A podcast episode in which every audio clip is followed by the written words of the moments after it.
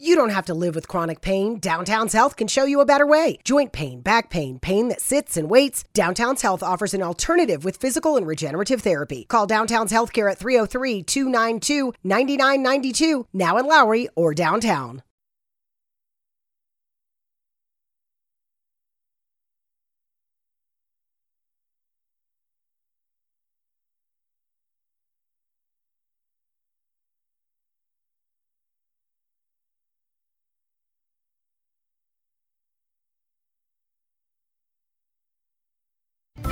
Hello, everyone.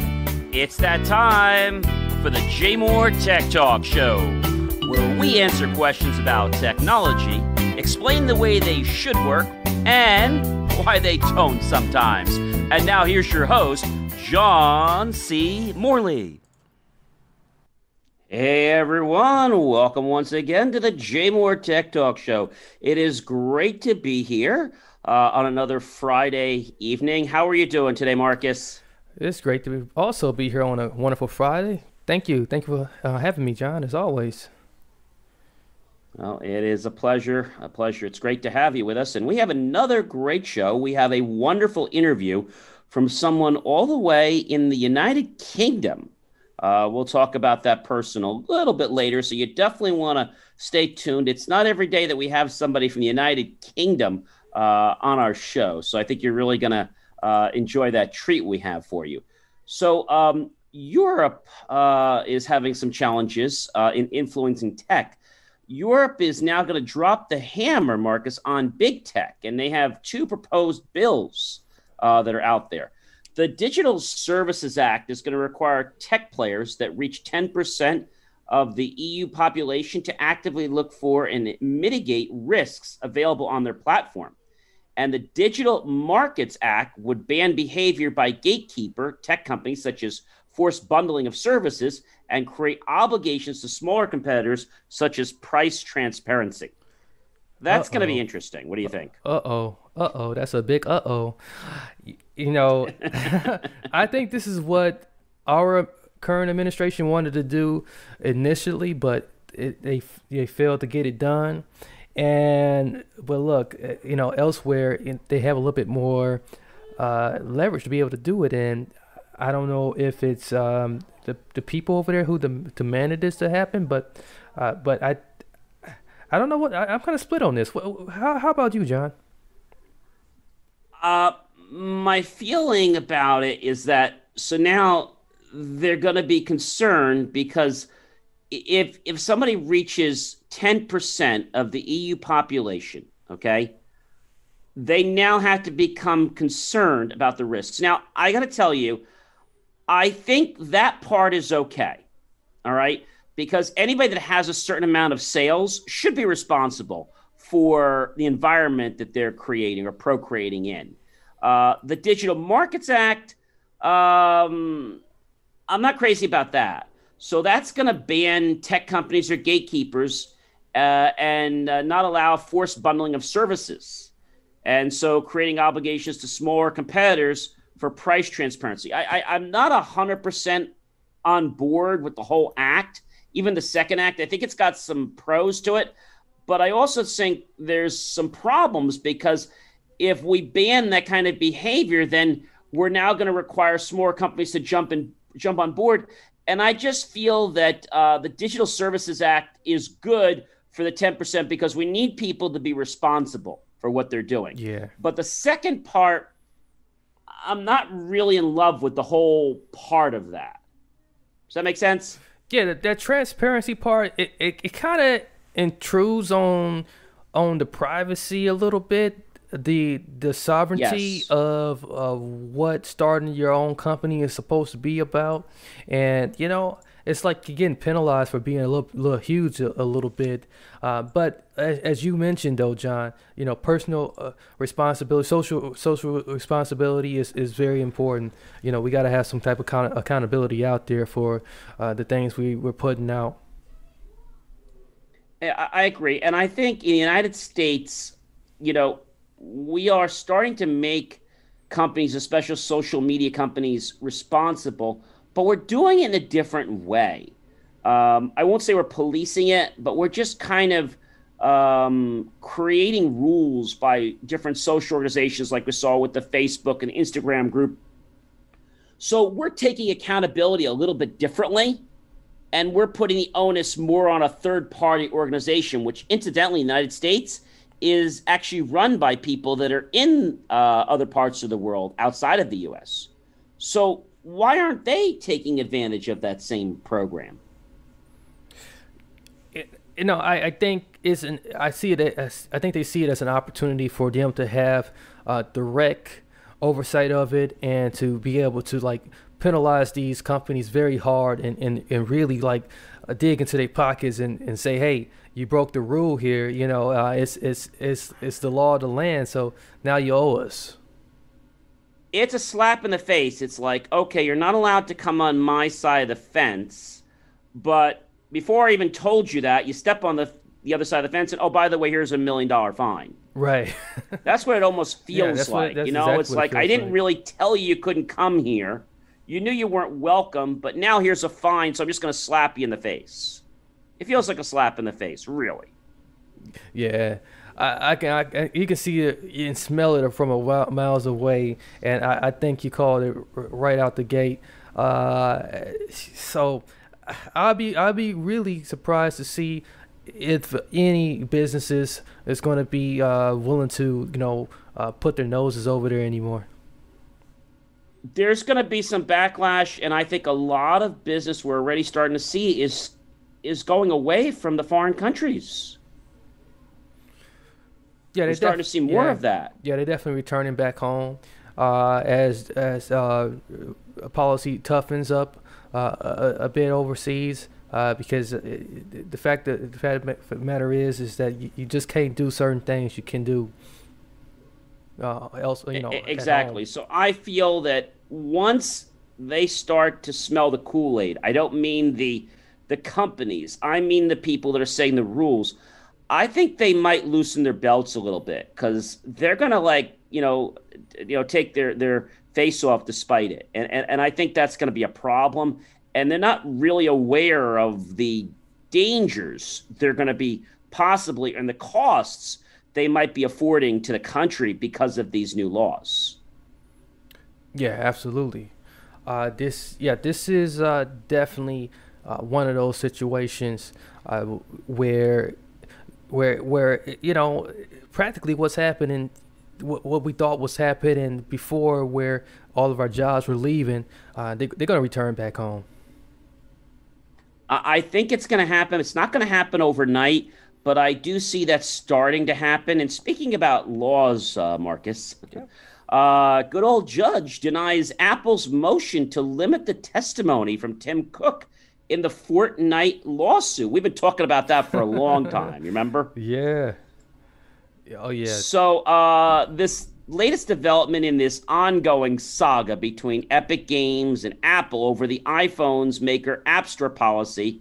Um, there's a new order from the judge Thomas Hixson outlining the rules for Apple CEO Tim Cook's planned testimony in the case, as well as whether the software engineer Chief Craig uh, Federighi may have to participate in the case.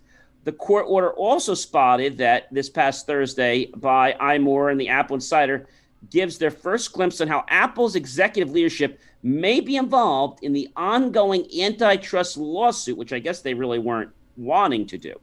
Uh, this order was issued not too long ago, just on the 15th, and uh, it's saying, and I quote, that Apple will not be able to limit Mr. Cook's testimony to four hours, as the company had sought. I, I, I think they're in trouble. They are. Uh, they, they're gonna they're gonna they're gonna have to pay up. They're gonna have to pay up big. I think what's going to happen is, you know, as anybody knows, when you go to court, it costs big money. And I think yeah. when the Apple uh, legal team starts to realize, even though Apple has big pockets, they don't have pockets to stay in court every single day of their life. No. So um, Hixson also shot down a request from Apple to replace uh, Federighi with Eric uh, Neuenschwander, the company's director of privacy engineering. It's like they tried to shove somebody else in there. And uh, Federighi is now listed as a document custodian, which is going to have an effect on which documents may or may not be entered into and used as discovery at the request of Epic's lawyers. That is a mouthful there, Marcus. It is. They they were trying really hard to do some damage control and really to save save the pretty press uh, and uh, and and brand. Uh, but you know, at the at the end of the day, they, they're still Apple, and they might as well just get it over with and just take it. As, exactly. as, as, cliches think, go, take it like a man. exactly. I, I, think it's making everyone start to look down on Apple, even though they're a very big company. and They've done yeah. a lot of great things. I think our respect is starting to drop a little for them as a company. And uh, even though, you know, a lot of things have transpired, they're saying that this new person coming in um, is that uh, he shouldn't have to testify. But, you know, the court could order this new person uh, to testify as a court order.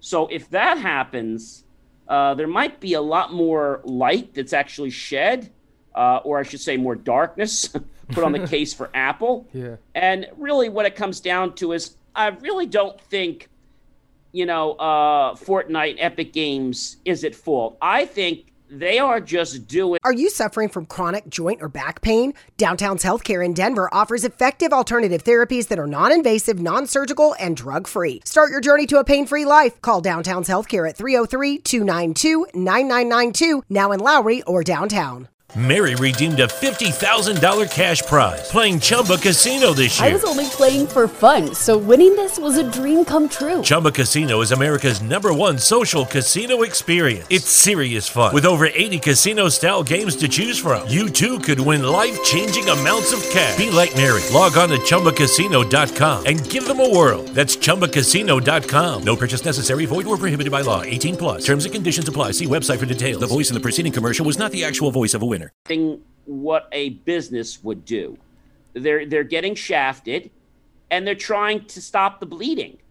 They're not trying to do anything unethical or illegal. What happens, Marcus, if you're taking credit cards at your business and suddenly you learn that they're ripping you off when you think they're doing so well? What do you do? You go shop for another credit card rate, right? And you get a new Absolutely. merchant.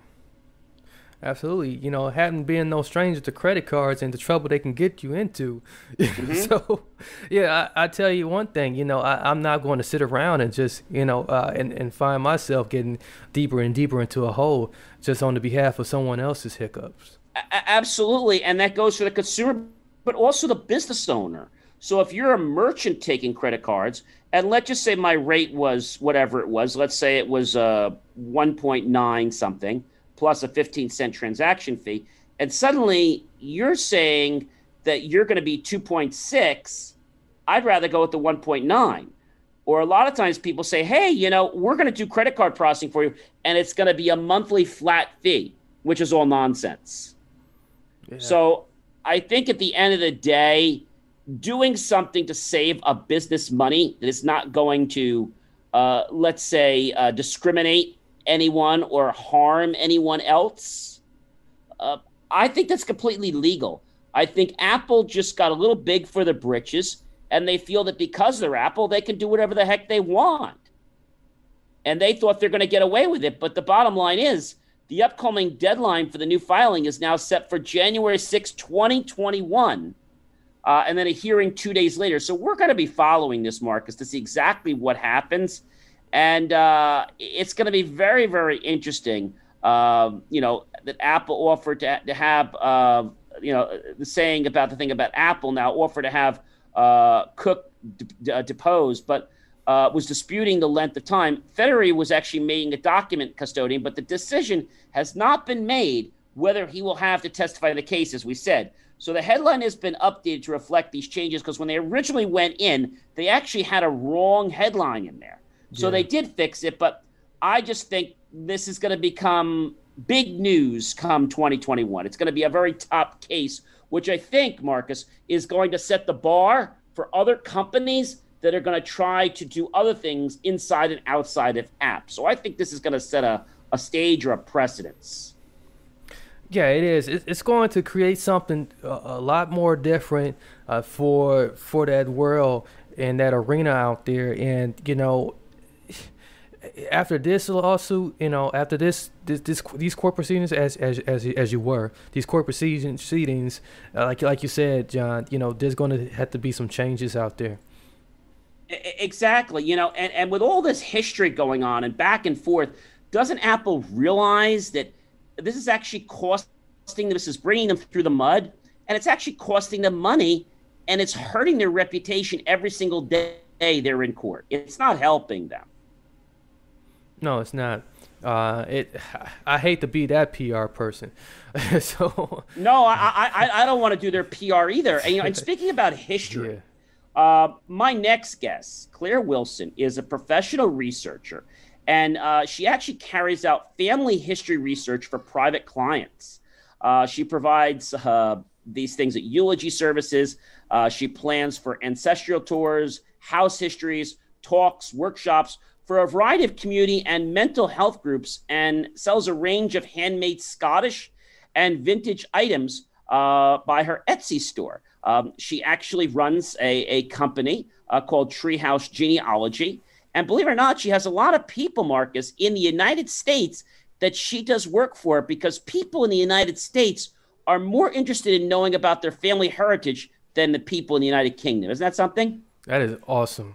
You know, uh, well, listen, please welcome to our show uh, Clare Wilson, a genealogist and historian. And uh, let, let's see what we can learn from her tonight. Whoa, how are you doing, everyone? I have uh, Clare Wilson with us tonight on the JMOR Tech Talk Show. And Clare, welcome to the show. Um, she is a genealogist, is that correct? Yes, a professional genealogist. A professional genealogist. So I have to ask you, what is that? I research family trees for a living.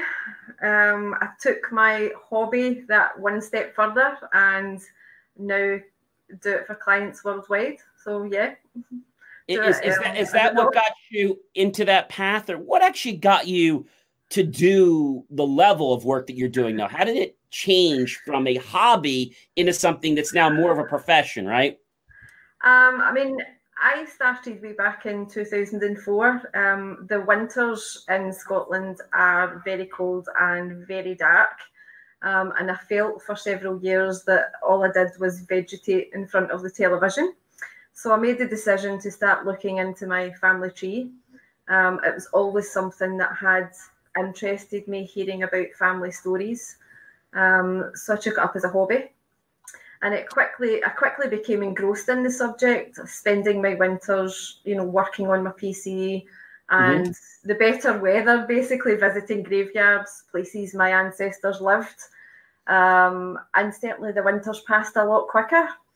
Um, so it wasn't really for about four or five years after that I realised that the local university ran a postgraduate course in genealogy and I signed up. Um, and a few years after leaving university, I went on to set up my own business, Treehouse Genealogy. And as I said, work with tri- clients worldwide, um, researching their family trees. Um, the other thing that I do is I teach local community groups. Oh, wow how to research, uh-huh. start the research and, and progress it as well. So I have to ask you, Clare. I mean, obviously you're very knowledgeable in this field. Can you share with us maybe two or three things that you'd like to share about your family? Did you learn anything very unique uh, that you didn't know about your family uh, before doing this research? Uh, yeah, certainly my own family tree. Um, interesting things. That's a good one. Uh, I found an, an inventor in my own family tree who um, invented a flying machine, an early flying machine, um, around about 1910, something like that. Um, and also, my great great grandfather was taken to court for watering down Scotch whisky um, wow. in his public house. so I have to ask you, Chris. Obviously, you know we're we're a tech show, and yeah. I wanted to ask you. So how is it that technology, because I understand that's been a big part of what's helped you, how has technology helped you to research your family trees and other of your clients' uh, family trees uh, easier? And what's that been like? Share that with us. It's, I mean, in in 16 years, it has changed dramatically. Um, it wasn't so long ago that genealogy records were mostly searchable via microfilm and microfiche readers in local libraries or archives, and you had to sit for hours and scroll through, keeping your eye out for the name. Uh, but more and more nowadays, these records are slowly being indexed, digitised, and placed on free websites such as Family Search and also subscription uh, websites such as Ancestry, the genealogist, to, to mention a couple. Um, also, online newspaper archives. You used to have to sit and go through a microfilm to, to look through old newspapers. They now use um, OCR technology, so optical character recognition technology, to help find particular uh, articles that relate to your ancestors. Um, you know, the other thing is that you know there are so many records that are not yet available online. Um, it's getting there, um, but slowly and surely.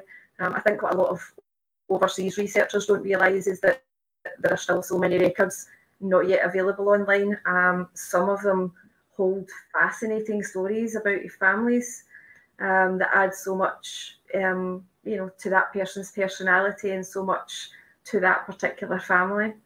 Um, so I think you know as they're gradually being added, um, yeah, it's going to get so much better. I think you know as it's all being added. Mm-hmm. So it's not just about learning about, let's just say, your family or other people's families, but once you learn about them, I guess there's things that you might explore uh, in your own way of life or your client's way of life that maybe they might have never um, tackled before. Like if suddenly they were a painter or if they were a certain type of artist, maybe they were a specialist in clay or a musician, they might have never had that, I guess, push to go try. Oh, my grandfather was that, or my great grandfather was that. And well, our family's known for music. Really? Yeah, it's part of our genes. So I think that's that's pretty unique. But the other question that comes to mind, I'm sure this happens uh, with a lot of people you talk to. Um, what is it uh, that would inspire someone uh, to want to get a family tree? And does this happen with singles, couples? Uh, is there a certain type of person that asks for a family tree or a certain time in their life, or not really necessarily? Um, there's a great many reasons, John. Um, it can often be just that they're curious um, about an old family document or a photograph that they came across, across um, perhaps proving or disproving a family scandal or rumour um, that's been passed down the generations.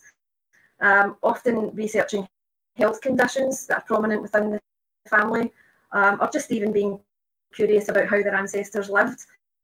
Um, the British were pretty mobile um, they moved throughout. You don't have to live with chronic pain. Downtown's Health can show you a better way. Joint pain, back pain, pain that sits and waits. Downtown's Health offers an alternative with physical and regenerative therapy. Call Downtown's Healthcare at 303 292 9992, now in Lowry or downtown. Mary redeemed a $50,000 cash prize playing Chumba Casino this year. I was only playing for fun, so winning this was a dream come true. Chumba Casino is America's number one social casino experience. It's serious fun. With over 80 casino style games to choose from, you too could win life changing amounts of cash. Be like Mary. Log on to ChumbaCasino.com and give them a whirl. That's ChumbaCasino.com. No purchase necessary, void, or prohibited by law. 18 plus. Terms and conditions apply. See website for details. The voice in the preceding commercial was not the actual voice of a winner the world. Um, and the descendants of these immigrants tend to hang on to their heritage. So for many of my overseas clients, it's all about connecting with their roots and finding out more about the traditions and the stories that have been passed down the generations. Um, however, I do think that it is something that, you know, as you get older, um, you do start to think, you know, more about where you came from is this something now, Clare, that is becoming more popular with millennials or with the new generation? I mean, is there any rhyme or reason to that, or is it doesn't have anything really connected to do with that? I would certainly say that it's becoming a bit more. Um, you know, I went to visit a client recently, and um, she said to me that her grandson had been looking into the family tree, and he was actually at high school um, which I thought was actually fantastic because most of, you know, when I started doing family trustee, um, people thought I was very young um, to, to, be starting to do it at my age. Um, so to actually see children at high school taking in an interest is absolutely fantastic. It's it's certainly starting to the, the age gap certainly starting to widen a good bit, I would say. So basically, it's becoming something I guess people are doing now because of the pandemic, right? I mean, before the pandemic, oh, yeah. this is obviously spurred, I guess, something yeah. that can bring families closer together. And um, I always say you could put a puzzle together, but what's more um, intimate for a family than to learn about where your roots came from? Yeah. And I think it can actually tie you together uh, yeah. a lot better. Yeah, yeah. I mean, there's that, but I also think that it's one of those things that people, you know, put off. They didn't have the time to do it, and the pandemic has given them that time to to actually work on things now. So it's de- it's definitely something that is it's uh it's going to probably keep growing even as the pandemic uh, ends someday, hopefully soon. It's yeah. it's just another it's another type of family hobby uh, that I guess uh, you know a lot of times people will play like uh, bocce or you know they'll play a family sport. This is almost like a family sport, even though it's not competitive. Uh, I've been hearing from some people that some parts of the family they actually have contests to see who can get more on their family tree. So it kind of inspires them, uh, the kids and and different people to get motivated. And then what they do is they they buy a present, if you will and the person that completes the tree first or gets the most pieces at the end will they get the tree maybe maybe it's a dinner or a prize or or something uh, and it's just some way of getting people because a lot of times with kids and families you know they don't want to do the work unless they're getting paid for it so i know like myself and you we get the value of that but some of the younger people always feel like if i'm not getting paid for something well why should i be spending time doing it like, yeah. what's it going to do for me? Right. I guess that's really the, I guess that's really, really the big issue. So, what I have to ask you, Clare, is obviously you use technology a lot. So, how has technology helped you? I'm sure it's done something as far as uh, maybe helping you reach more areas or more countries. Has that had any benefit or, or not really? Um, certainly, yes. Um, there's a lot of information online. Um, you know, archives have each archive from each state certainly if you look at America, the state archives have fantastic catalogues. Some of them have records online that you can actually view. The subscription websites have a lot of information as, as well. Um, you know, there is a lot that's not online, but it's certainly a good starting point. Um, and it's so easy nowadays just to, if it's not online, drop the archive a quick email, hit them with your question, um, and, and, they can point you in the right direction. Um, certainly that to close the gap, but that, you know there is a lot still sitting in archives, and I think the fact that people don't tend to visit archives as much now, they're reducing their staff down, which perhaps is going to mean that the digitising of these records is going to take a bit longer um, because there's not the staff there nowadays to actually to actually produce that. Um, but I mean, there's I mean, there's so many records sitting in archives that are fascinating and potentially hold a lot of information on each of our families. Everything you've done, I'm sure, has been amazing, and you continue to, I guess, uh, you know, um, I guess, impress yourself and others every day because it's always like another mystery every time you do another uh, family tree. They're never quite the same, are they? It's always different. No. So no, I have to ask you, Clare, what has been the most profound thing that you have learned from any client uh, or yourself uh, in doing um, genealogy? Um, I think certainly in clients' trees, there's something fascinating in every tree. Um, so that can actually vary between finding, you know, war, heroes. Um, I found a few bigamists actually as well. Um, and, and also, you know, in Scotland was a big coal mine, you know, several members of one family who lost their lives um, in a pit disaster. Um, one of the other things I enjoy doing is actually local history projects. Um, so I'm actually researching a murder case um, where a, lady was um, strangled um, from the 1880s. Um, it was a story that my grandfather told me, and I've been researching hundreds of pages of handwritten police statements at the moment, and it's quite an explosive story and will make quite an interesting book, actually. Did you ever think that you'd be uncovering things like this when you started this journey many, many years ago? No. Um, the thing about family history, John, is that it's a lot more than just names, dates, and places on a chart you know, when I started out, you know, you, you record all the names and the dates and the places, but you soon get to realise that wait a minute, you know, what's this really telling me about the family? Is the stories that make these people a bit more real. Um, so it's when you add all the stories into the equation, it, it, um, yeah, you get to, to feel feel a bit more of a connection with them and see similarities sometimes with yourself. Um, but yeah, you know, um, I can't believe really how much I've actually learned and you know and still learn. Um, I mean, even during the pandemic, the amount of family history, you know, virtual conferences that have taken place, a lot of them actually for free, um, has been fascinating with a lot of amazing, you know, speakers in the field as well. I bet you have to almost pinch yourself to say, you know, is this real, right? Because you're doing this and you're like, is this a dream? And it's not. It's really somebody's life, or it could be your life. Uh, uh, how long does it typically take to research uh, a family tree? It can vary because it depends how far you actually want to go. Um, I mean, I remember hearing way back it can take about 30 years to research your own family tree, and that's going, you know, direct ancestors and all the way out as well.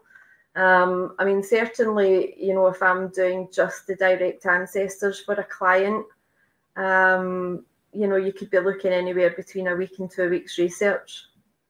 And that's probably enough for most people. They just want to get, I guess, some yeah. lineage and learn, you know, what are their roots in? You know, obviously you hear about, you know, making a family crest and things like that. And a lot of times we do that so that we can learn about our, our family and, and what they've done. And I remember doing a family crest when I was in school and, you know, you, you didn't necessarily know what it was about. We thought it was just an art project, but really it was a research project. And yeah. ours wasn't quite as elaborate as yours. We were just asking our mom, our dads, our grandparents, great grandparents, if they were alive, and some things about their families and putting them into this little crest, yeah. which they were all with the same shape. But you could have different colors, you could have different pieces. And what we did is we dis- divided them. So, like, yeah. if there was like the maternal side, the father's side, the grandmother's side, uh, the, the, the father's uh, other side. So you divided that into those four quadrants, and that kind of made up the family. And then sometimes what we did in the center is either we put like the the the letter, uh, the last name usually went in the center, or there might have been a certain color uh, that was associated with the name or the the two families. Uh, so that's always you know the, the interesting part. But I have to ask you something, Clare so, uh, myself or anyone else right now, what do you advise someone if they would like to just get started on this trail? How can they get started? Is it expensive? And how would somebody just get started for fun? Do you mean for themselves, John? Like researching themselves? Yeah, just for themselves, just to just learn, maybe not doing it with any special intention, just to have it as a project for the family to work on. I mean, even if I, I would certainly suggest to anyone, even if you don't intend to start looking at your family tree for years to come, or you don't have the time at the moment, take the time to speak to some of the senior mem- members of your family. Um, get the stories down. You know, we all have voice recorders on our phones nowadays. Sit with, you know, grandmothers, parents, whoever it happens to be. Ask them about their memories what they remember about their parents, their grandparents, people who served during the wars, um, get any copies of any old documents or photographs that they might have. Um, get it now. Um, I mean, my grandfather died when I was 16, and I just so wish that I'd actually asked him more um, than, than I actually did because he probably could have told me so many more stories. Um, but certainly get all that now. Um, and if you're starting it just now, start with yourself you know, start with yourself, look at your parents, look at all the birth, marriage, and death certificates because those are the key points that will lead you back onto the next generation and the next generation? My um, grandmother on my uh, father's side, which is which is his mother, uh, one of my You don't have to live with chronic pain. Downtown's Health can show you a better way. Joint pain, back pain, pain that sits and waits. Downtown's Health offers an alternative with physical and regenerative therapy. Call Downtown's Healthcare at 303-292-9992, now in Lowry or downtown. projects for social studies was to uh, to do something about our family uh, and to use something to bring something about history uh, and teach the class and something that I could learn from. So I went to my grandmother and um, I said to her, I said, Do you have something that I can share with my class? I need to do an oral project. I had never done an oral project in my life. And that was when you had to tape the person. And then I literally had to do a story from that. So I would be taping my grandmother so that I could literally be writing stuff because I wasn't going to be playing her recording. I was basically going to be ex- using what happened. But what I did with mine, which was unique, is I used one or two phrases from my grandmother.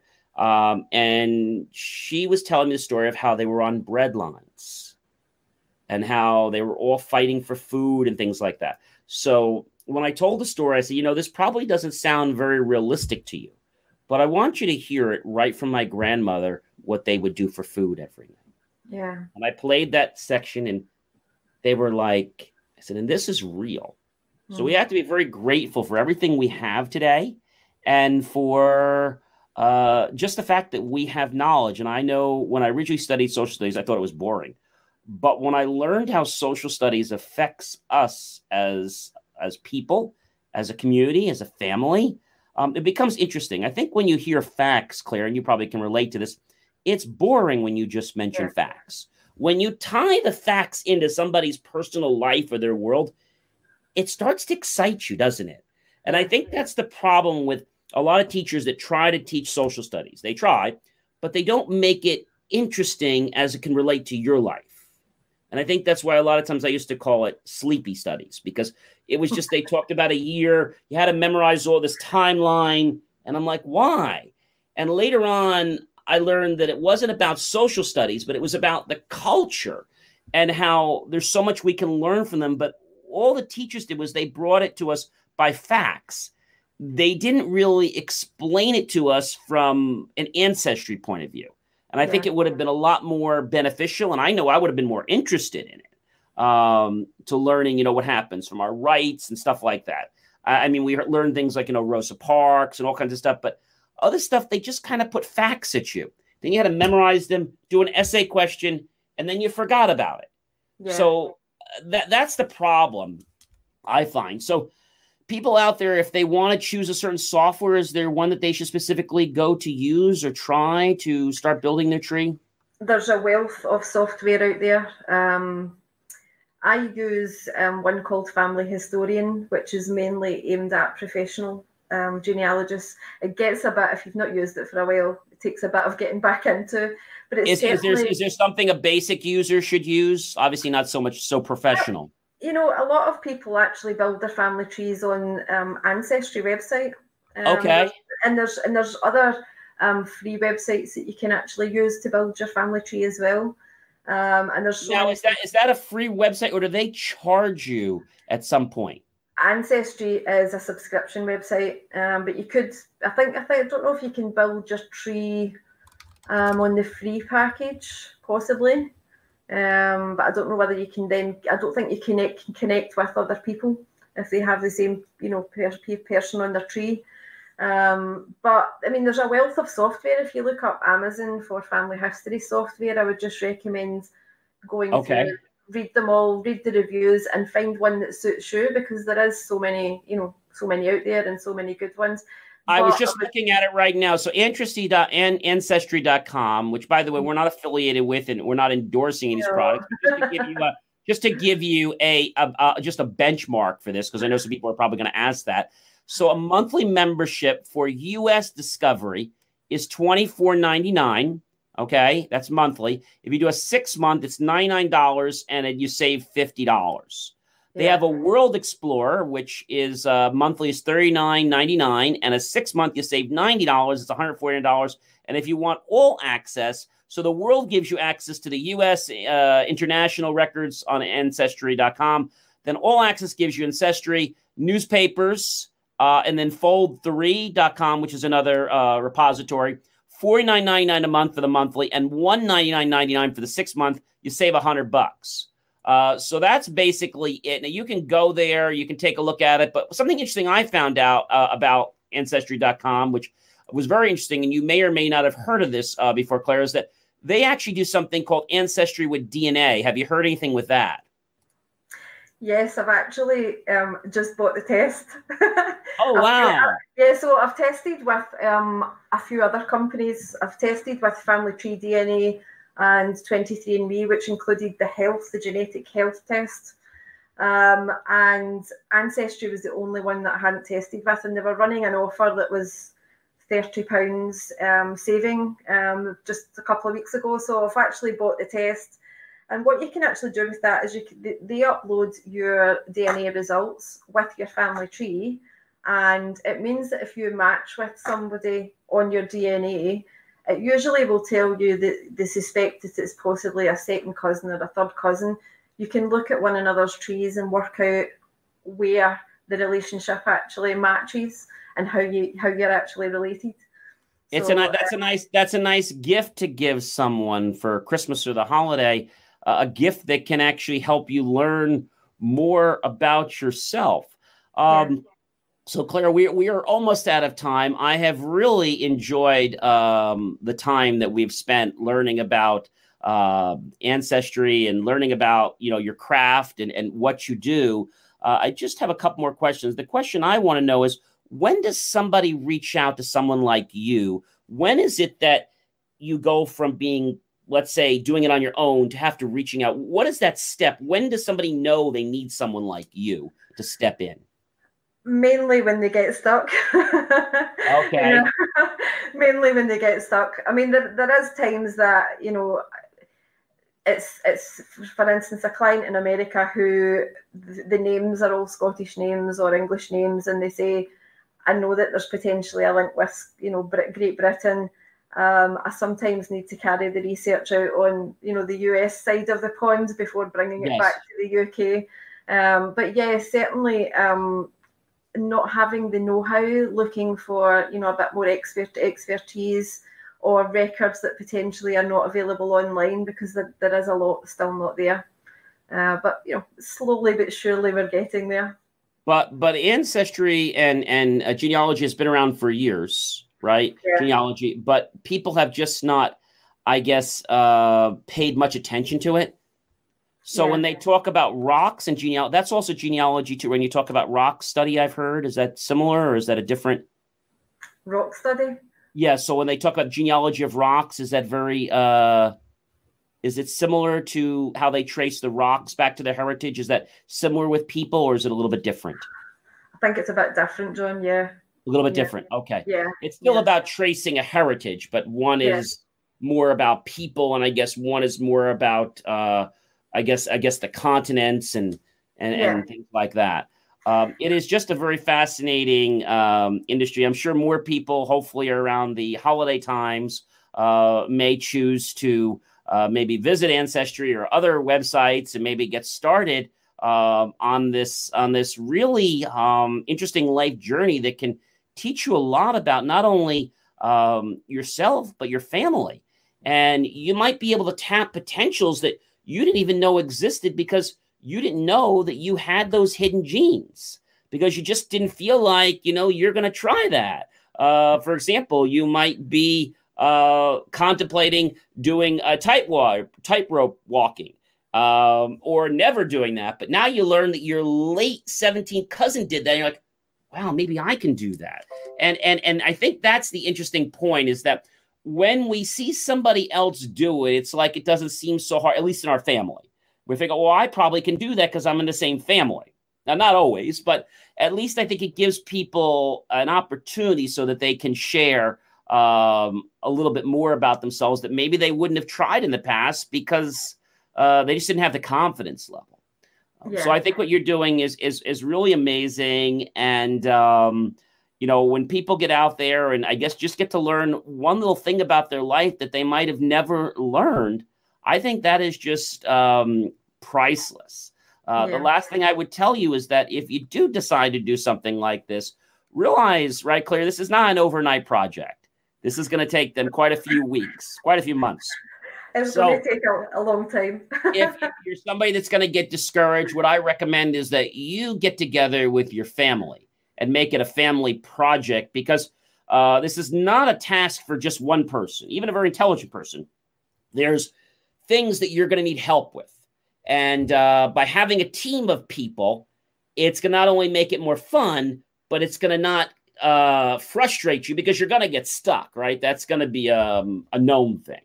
Well, again, Clare, this was uh, really amazing. I thank you so much for spending time with us and uh, getting up because I know the time um, being over here at like almost five something the evening or laughter is quite a bit different. What's the time zone different? How many time hour difference? Are you ahead of us or behind us? We are five hours ahead, so I'm at yeah, so so so it's it's obviously always later uh, over there. So we do want to yeah. thank you for for coming on the show with us. And uh, again, we do wish you a very happy, healthy, safe holiday season.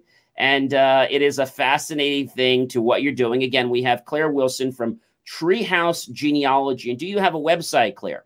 I do, yes. It's... Don't let being treated for pain be a pain. Come to Downtown's Healthcare, 950 17th Street in Denver. Find out how to reduce pain naturally without surgery, without drugs. Call Downtown's Healthcare, 303 292 9992, now in Lowry or downtown.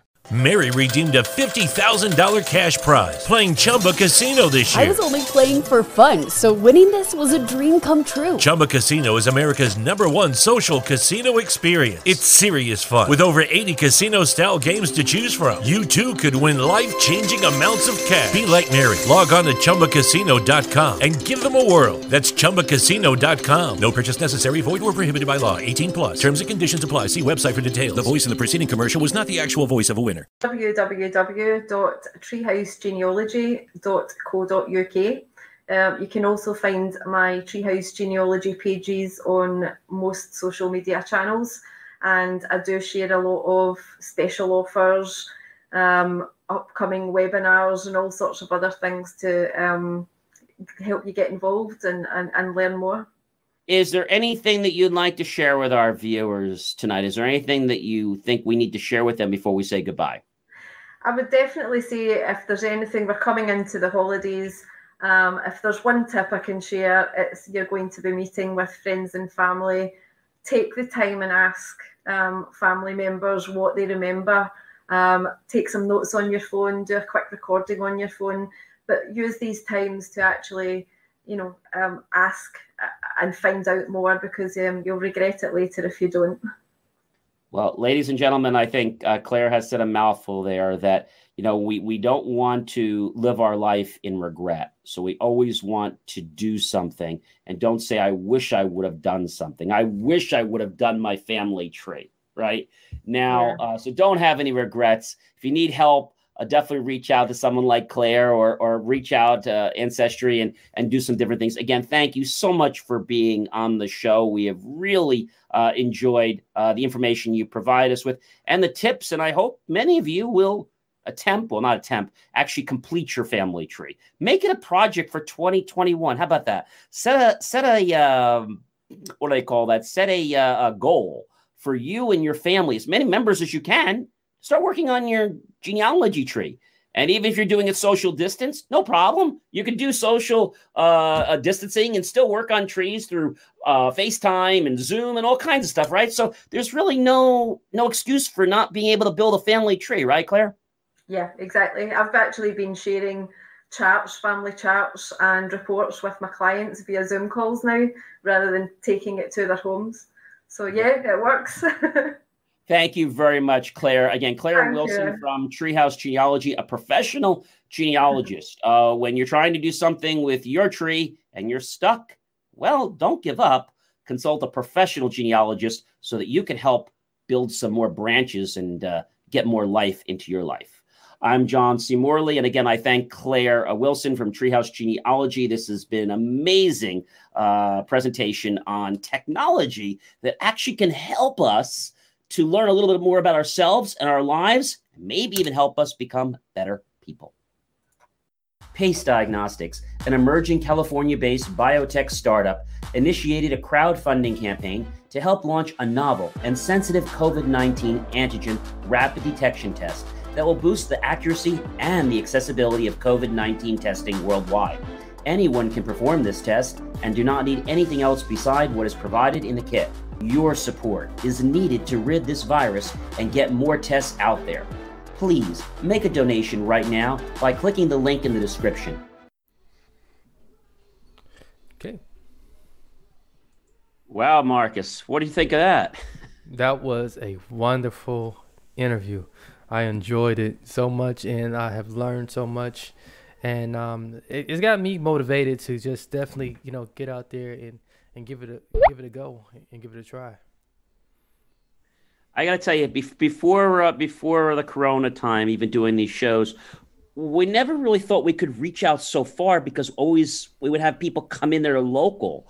But now this has actually opened the door to possibilities because people could be anywhere. Yeah, I mean that's just the magic of uh, just just what you know these type of platforms offer, and uh, like, like uh, again, you know what she's doing from afar um, I mean, it's invaluable. It's a great service, and um, I'm I'm just truly motivated, you know, about it. You know, she has a fascinating background uh, story herself. She she does, and again, definitely check out her website if you did miss it. It's just tree like a tree that you want to go climb. tree house genealogy g e n e a l o g y dot c o dot uk and she has a really nice website. You can reach out to her and she offers lots of different programs. She has webinars and i think she's a good resource. Um, you know if you're not sure what to do with your tree or like she said if you're stuck. Yeah oh but marcus I, I, have to say amazing interview you know and, and having somebody from from from the united kingdom and she really uh, sacrificed with us to be able to do that interview because it's like the wee hours of the morning over there for her. Yeah, that's that's the amazing thing, you know, and uh, that, that shows serves her great dedication to to just the work that she she prides herself on, and uh, anyone that passionate uh, to to talk about uh, genealogy, that's the person you want to go to. Absolutely. So definitely a, uh, another kudos out to Clare Wilson. Thank you so much from Treehouse Genealogy. So uh, Instagram is rolling out new information about COVID. Uh, new notifications about COVID. So they're joining many social media platforms trying to combat the spread of misinformation. Mm-hmm. Instagram announced two new features to help combat COVID uh, misinformation. So users uh, in certain areas with surging cases will see a link to their local health authority at the top of their feed. And anyone searching for vaccine information will also be directed to credible health sources. So these measures are obviously going to be able to help us uh, to, you know, get uh, back on track. And um, also, um, they have, in addition to their social network, have blocking hashtags that contain vaccine misinformation. I think that's amazing uh, that they're being proactive like that. What do you think about that, Marcus? That that is, I, I think it's real helpful. It's, it's I don't think it's uh, too much different from what they did uh, with um, kind of stopping the misspread of uh, election results and uh, things that were coming mm-hmm. out when you know um, the novelty uh, coronavirus first uh, made its debut on the scene, um, quite popular. Uh, so um, I, I, think we're going to see more of this uh, from Instagram and I, I I agree with you. And Facebook, uh, Instagram, as well, a parent company.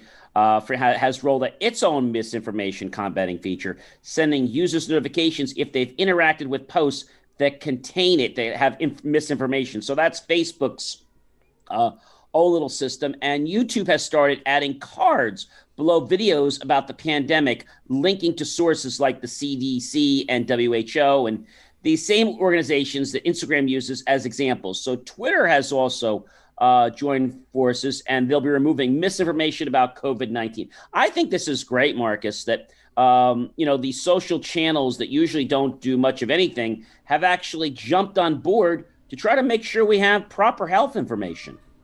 It's a, it's a good step in the right direction, and it's going to rid all of the fake news out of there. It's going to shift shift through that, uh, and you know allow people to really get the, the you know the credible sources. Uh, so kudos uh, off to uh, Facebook and Instagram, and also Twitter.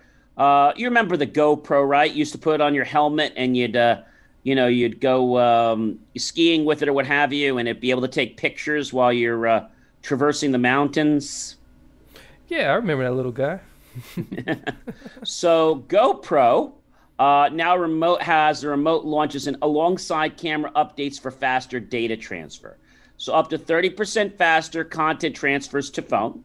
And the GoPro just announced this new feature. It's a wireless remote control alongside the free. Uh, they get firm up firmware updates, and it's just a nice uh, way that you can control the camera uh, remotely and the fact that it has the faster uploads of pictures.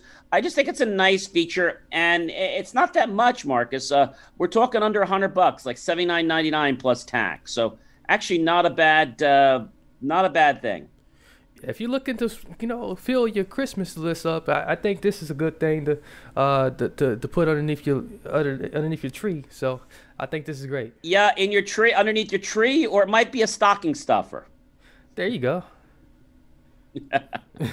so Facebook is temporarily disabling some Messenger and Instagram features in Europe.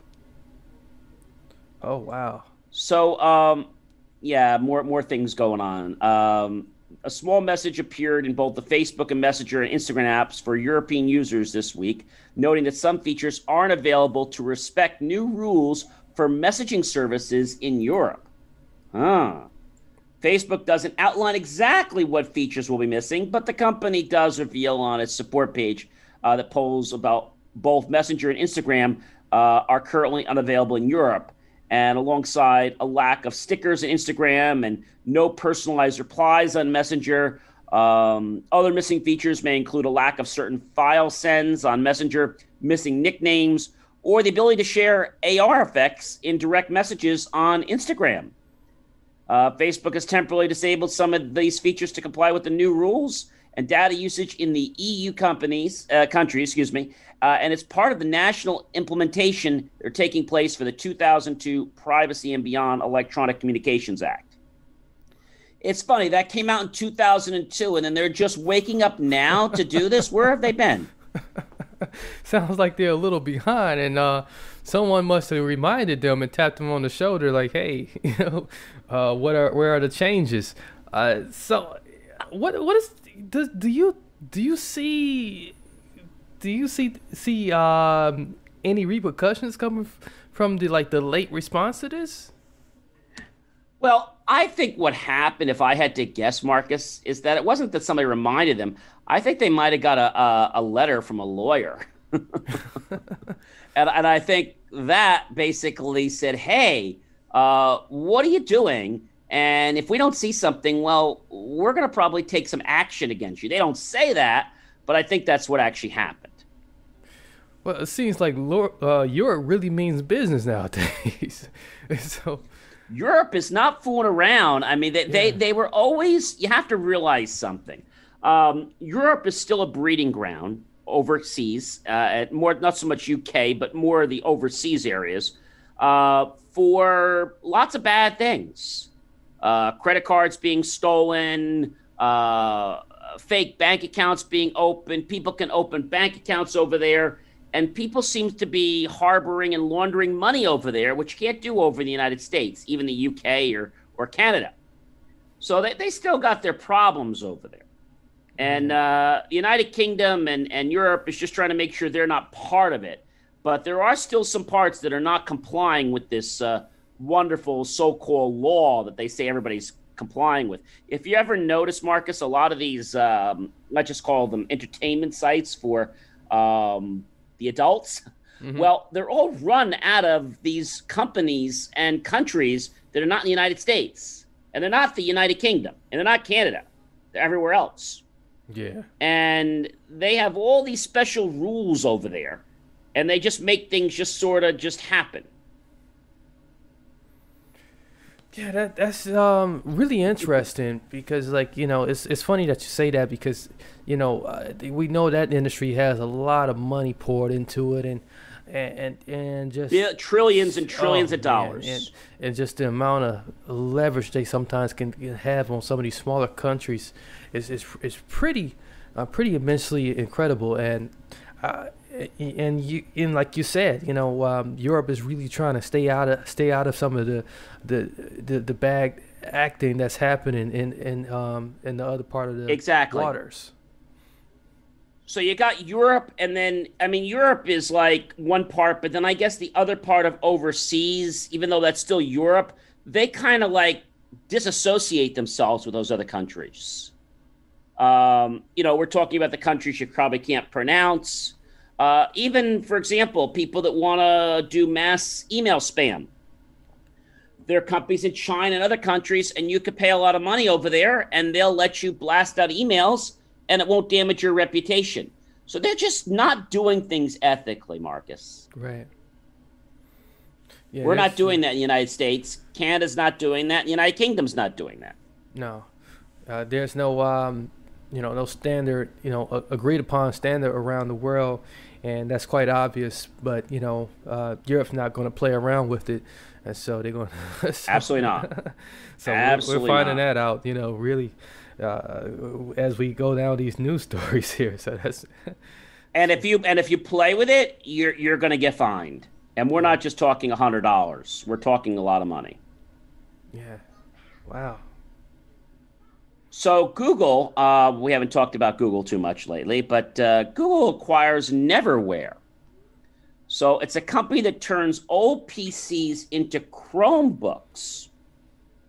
Neverware is actually based in New York City, and they make a software application called Cloud Ready that allows you to convert a PC into a system that runs Chrome OS. Neverware states that it and its Cloud Ready software are officially are officially part of Google and the Chrome OS team. Cloud Ready offers a free version for personal use as well as paid tiers for enterprise. So that's interesting that now they're trying to go after the recycled stuff and try to get them back on the Google platform. Isn't that interesting? that's very interesting. I, I, think they they're trying to, um, I guess they try to pre- pre- uh, prevent, you know, any of this stuff to be uh, resold uh, at at prices that they don't want to be sold at.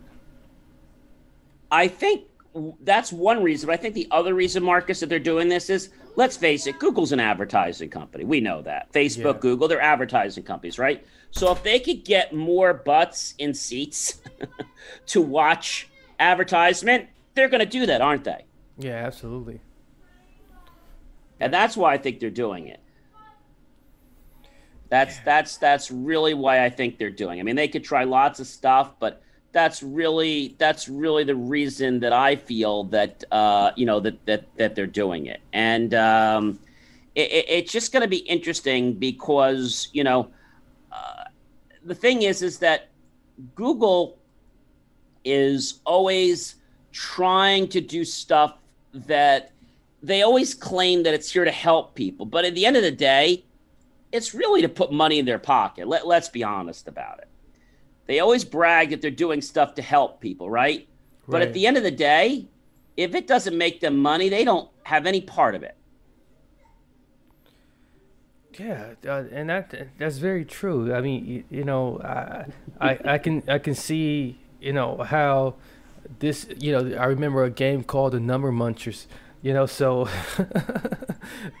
and so you know it kind of reminds me of that you know they, they they keep going after you know the, the, the these smaller smaller companies and, and, you know and growing their power.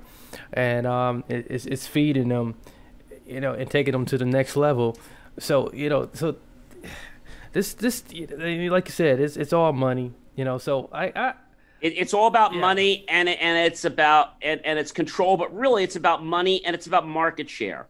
And if there were a hundred laptops or a thousand laptops, and now they can get more butts and eyes in front of them, well, they're going to do what they can to get those laptops operating and functional. And then remember, Google can grab more data and they can sell that to the highest bidder. We all know Google sells data. That's no surprise. They just like to lie about it and say they don't. Absolutely. Or what I like to call is error error by creative omission. Yeah. Is there, you know, so I'm just curious here. Do you think it's going to be any benefit to the consumer now that these, you know, uh, Chrome, you know, these uh, PCs that's turned into Chromebooks are going to be making their way back to, you know, Google um, directly? So the real, the, the, the, the benefit is, is one thing. They're going to be available at a lower cost because they're going to be refurbished. Right. So let's say you can buy, you know, they have all kinds of Chromebooks out right now. Um, and they're they're not fairly expensive. No, they're not. You could buy a Google Chromebook for a cheap HP Google Chromebook for 250 bucks. Yeah. You could buy a Samsung Chromebook for $149. And then some higher end ones you can pay $650. You could buy a laptop that's a full laptop for almost that price. But see, the thing with a Google Chromebook, and most people don't get this, is that in order to use any kind of Google device, just like Apple device, you have to create an account and sign in. Yep. Without that, it's almost like you have nothing. But speaking about control and some politics and um, some power, maybe misappropriated, the Massachusetts governor Charlie Baker has refused to sign a law banning most government use of facial recognition. So, facial recognition uh, is just one facet of a, of a sweeping bill, uh, which aims to reform police tactics, training, and accountability. So he refused to sign a law banning. Now remember, he's not signing a law prohibiting. Let, us let's, let's make sure we understand the, the, the verbiage here. He's refusing to sign a law banning most government use. See how that's a little confusing? That is very confusing. So really, what we're saying is we don't want that to happen. And he's saying that he's allowing that to happen. In other words, he doesn't want the banning to happen. He wants to let your facial recognition be swept around to be used. And Massachusetts governor is allowing that. He won't sign the police reform bill. And this is not making him a very popular camper, let's just say that. Because he's really abusing your personal identity. The Boston Globe, and I quote, reported last week that Baker sent an omnibus police reform bill back to the state lawmakers asking for changes that included striking the facial recognition rules. He said, absolutely not. He wants them in there. But in a letter to lawmakers, and I quote, Baker said the reform package ignores the important role facial recognition can play in solving crime. His office told the Globe that he plans to veto the bill if lawmakers don't make changes.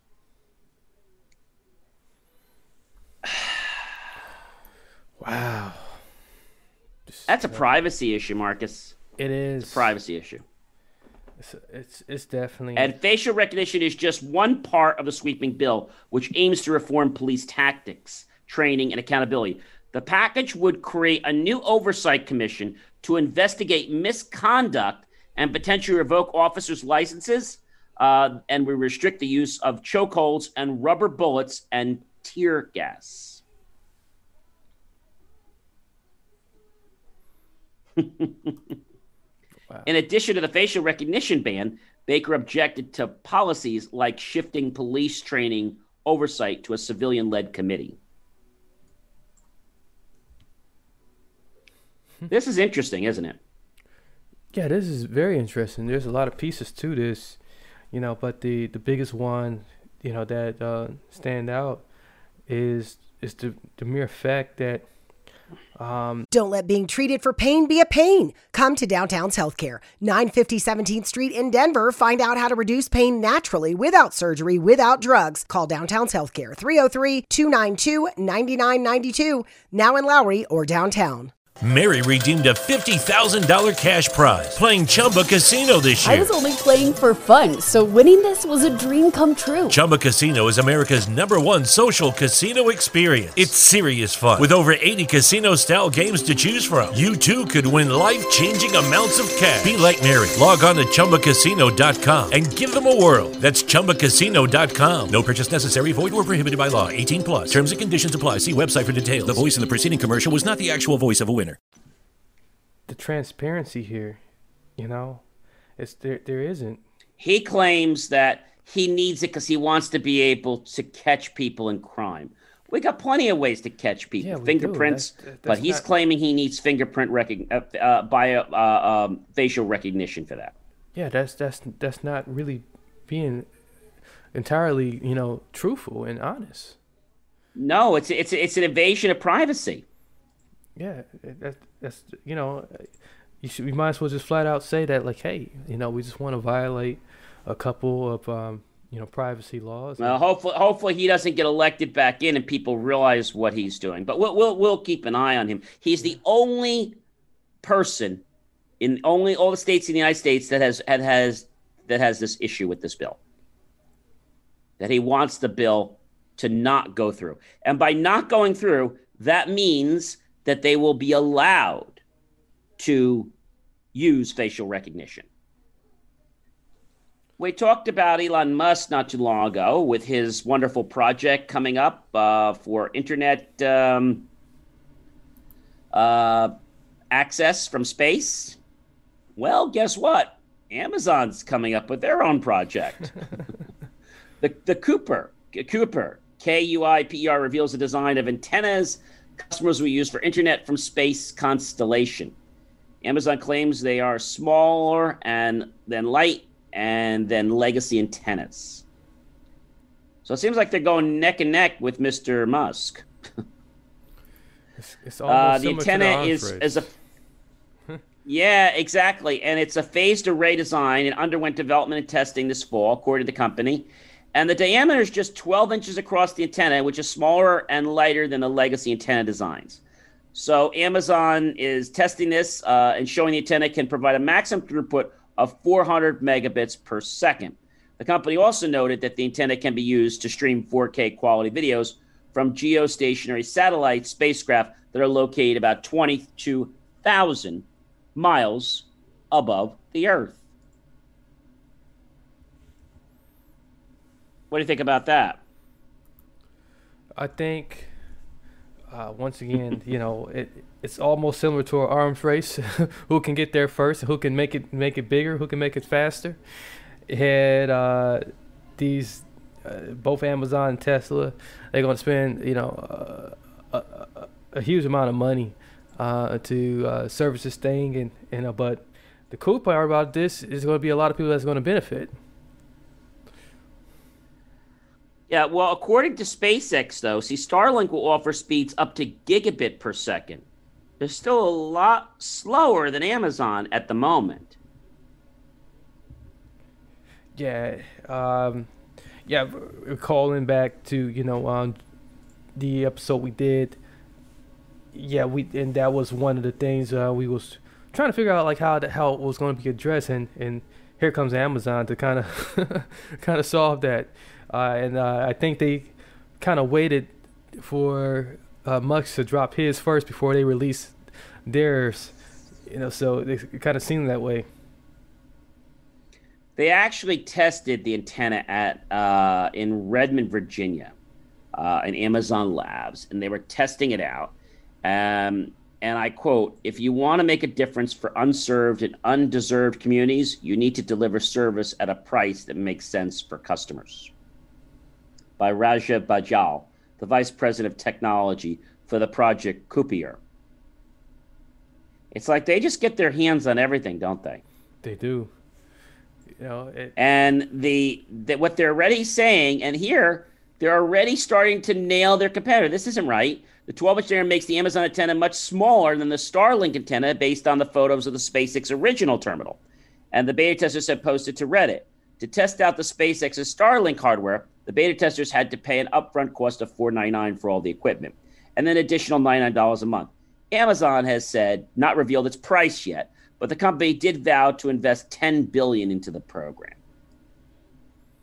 So who's going to be cheaper and who's going to have it fast? Who's going to have it? That's what it's going to come down to. Yeah.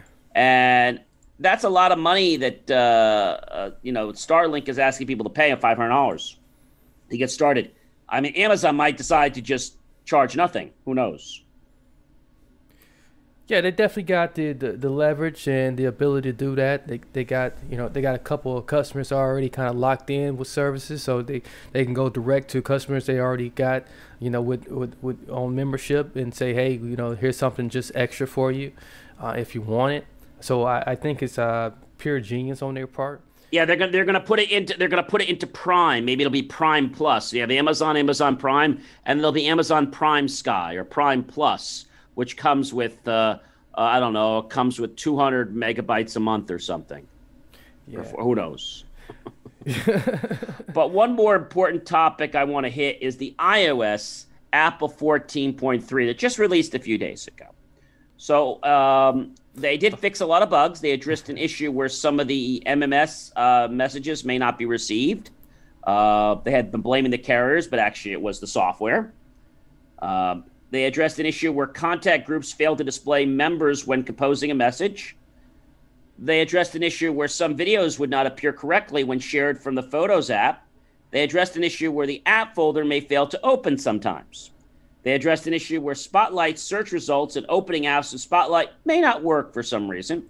And they addressed, addressed an issue where Bluetooth could be unavailable in settings sometimes. They addressed an issue where the MagSafe Duo charger could wirelessly charge your phone at less than the maximum power. That didn't work in the past. They addressed an issue where wireless accessories and peripherals using the WAC protocol could fail to complete setup. And they addressed an issue where the keyboard would dismiss when adding a list in reminders while using VoiceOver. Battery life is now stable. Wi Fi connectivity is fast and now reliable and not crashing. Bluetooth is working normally, and the GPS and cellular data are now considered stable. So let's talk about what you get beside the fixes. So in the uh, new uh, iOS, you get the Pro Raw tools, which in short gives you a lot of basically free tools to allow you to do edits and some cosmetic touch ups to photos, making you more like a photo star uh, when you take pictures without having to have some fancy, expensive software. Um, they have a new fitness experience powered by the Apple Watch with the studio style workout. And the video workouts added each week in 10 popular workout types high intensity, interval training, indoor cycling, yoga, core, strength, dancing, rowing, treadmill, walking, treadmill running, and mindful cool down. They also now have support for the AirPod Max, uh, which they didn't have before. Uh, support for the AirPod Max, new over the ear headphones. High fidelity audio for rich sound now actually works. Uh, the adaptive EQ adapts sound in real time to the personal fit of the ear cushions. The active noise cancellation in the block out environmental noise, all part of the AirPod Max. And the transparency mode to hear the environment around you, and spatial audio with dynamic head tracking for theater like listening experiences. They also have the TV app, and all in uh, in one new Apple TV Plus tab that makes it easy to discover and watch Apple original shows and movies enhances search so you can browse by categories such as the genre, see recent searches and suggestions as you type, kind of like a smart type like on Google. Right. Top search results shown with the most relevant matches across movies, TV shows, cast, channels, and sports. App clips, uh, new feature, and health. The ability to indicate, listen to this, not just the health of you, indicate pregnancy, lactation, contraceptive use, cycle tracking, all in the InHelp app in order to better manage the period, including the fertile period of prediction for women. Hmm. They had a lot to that, didn't they, Marcus? They did. They really packed that thing up, and I think they took a, some extra thought into it. uh, this time. So, uh, do you think we're going to get a point, uh, a fourteen point four? I I don't think we're going to get a fourteen point four before the end of the year. I think if everything is smooth and nothing happens, I don't think we should see an update till January. Okay. I mean, the phone's been pretty smooth, but they have there is still one issue they have not fixed yet. Um, I think I mentioned it before. If you're using 802.11 uh, AX, which is the latest Wi-Fi technology, we had uh, we had N, we had AC, and now we have AX. If you're using a secure network that has a hidden beacon, the phone doesn't always connect to the AX network. It just doesn't connect.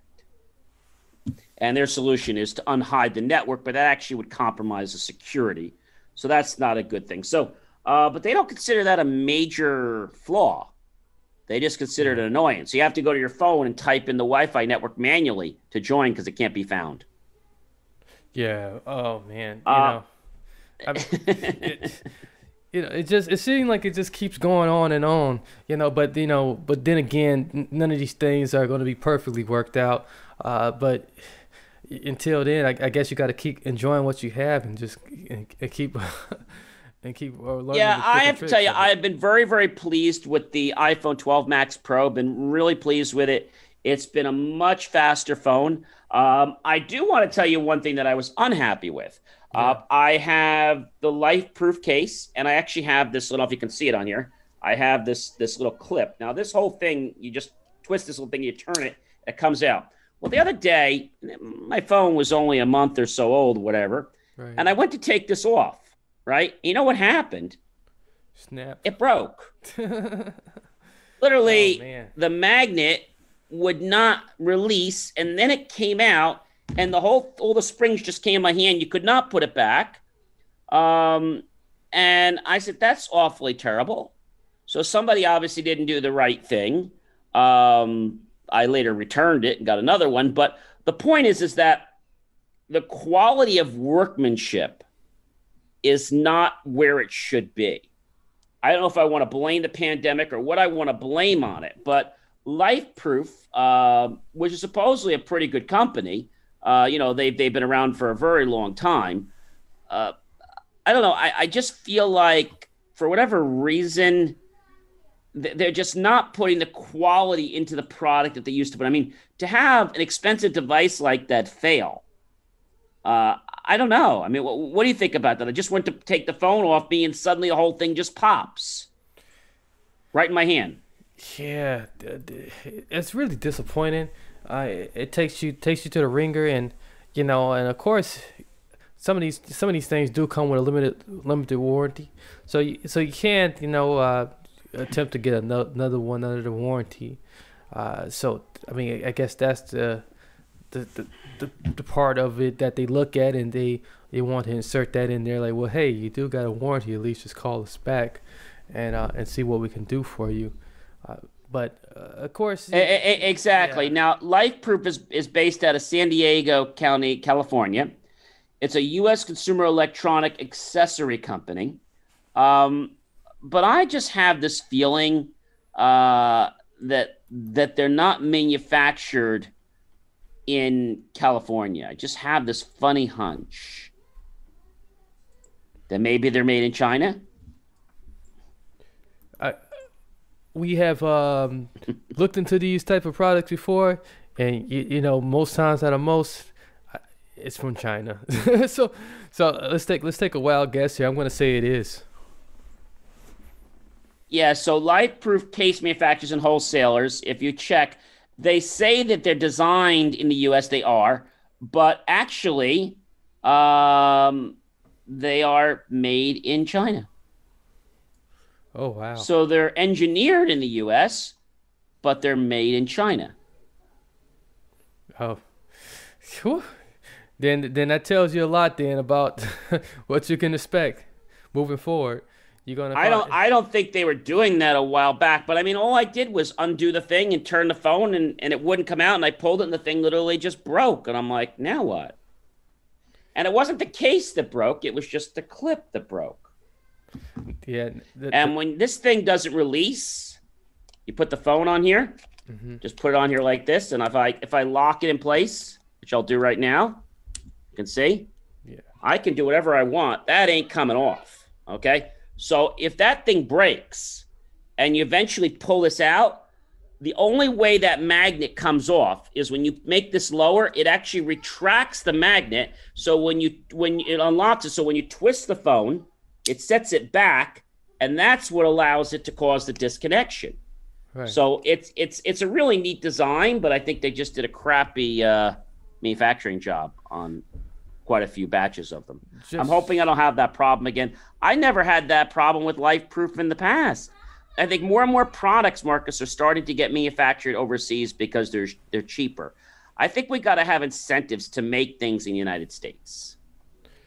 Yeah, it, it's it's that something for something, you know, type of uh, mentality that's happening nowadays, and and that's mainly driven by the way the, the economy's been going, and and the fact that they have lost so many workers due to COVID. And and this case is like almost thirty dollars with the clip. Yeah, it, it and it literally doesn't cost that much to make it. Nowhere near. No, I, I, bet you. I mean, the, the the little the the the. I think the adapter they get 19.99 for just they call it this little this little thing if you can see it on my phone. Yeah. They get like 19.99 for that little quick disconnect that little thing. And then the rest of the money is for this. But I, I mean, I just feel that you know, like I said, they're they're not putting the Q and A into these products. And if they keep doing stuff like this, I think they're going to, in other companies, they're going to ruin their reputation because, you know, the expectation is going to change. They're going to find out real quick, and they're not going to be able to, be able to uh, come back from this. Exactly, and there'll be another company that comes out with another product that might be better.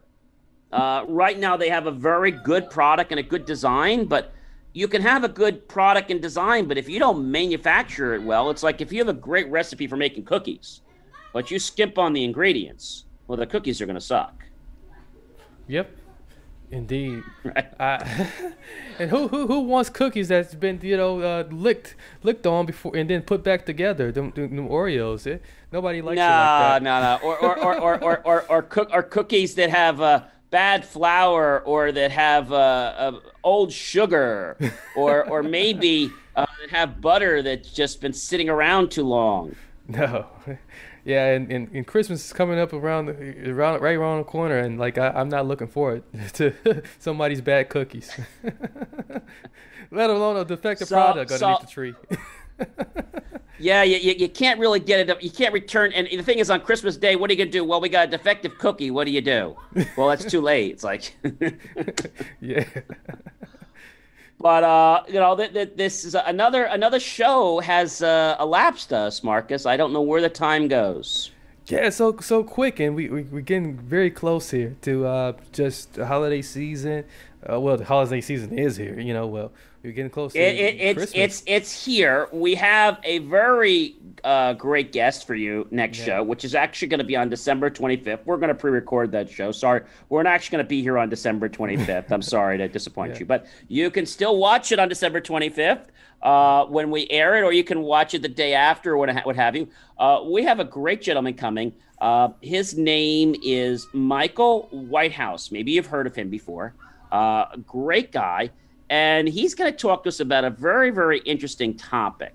Uh, first of all, he actually uh, wrote a book, and his site is a guy.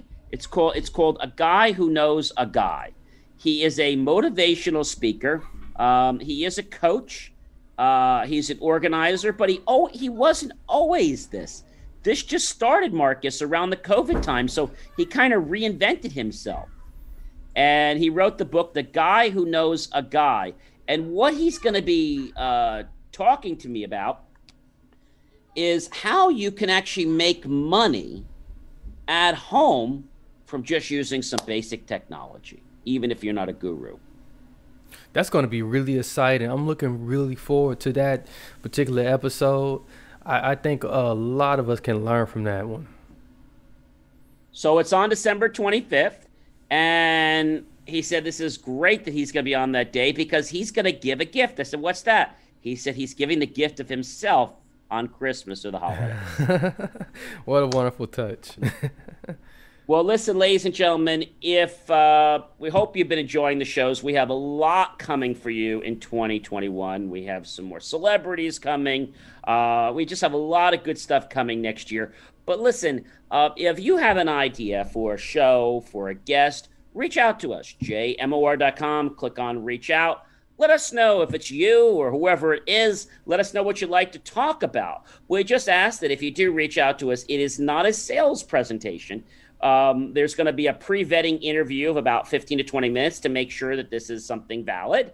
And again, as long as it's something that has value, it's in the tech space. Remember, we edu- we um, interview thought leaders, uh, other people in the tech space, uh, other innovators, people that use technology in a very unique way, or if you have a particular product and you'd like me to unbox that product, review that product, and maybe talk about online, I'd love to hear from you. You do have to send us the product and you do have to donate it, but hey, you get all this free airtime and you get us talking about your product and even telling people about it.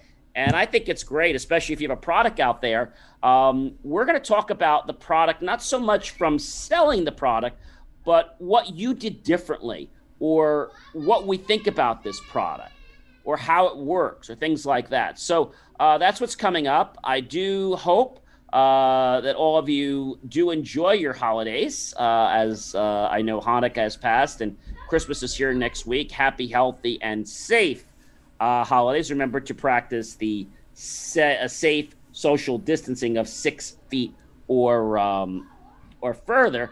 And remember that if you are somewhere, a good practice is to carry one of these little tiny spray bottles with you and spray the handle of a doorknob.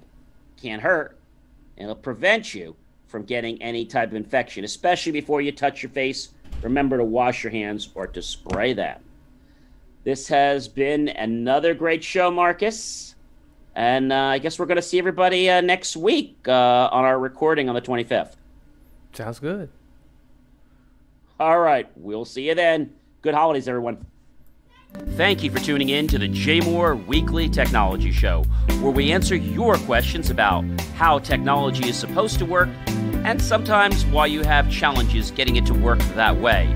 For more IT support and tips, just text IT support to 888 That's IT support to 888 and you'll get tips on technology. I'll see you next week right here on the JMOR Tech Talk Show. Remember, jmor.com. The HIV epidemic is not over. HIV is still here. The face of HIV is so diverse.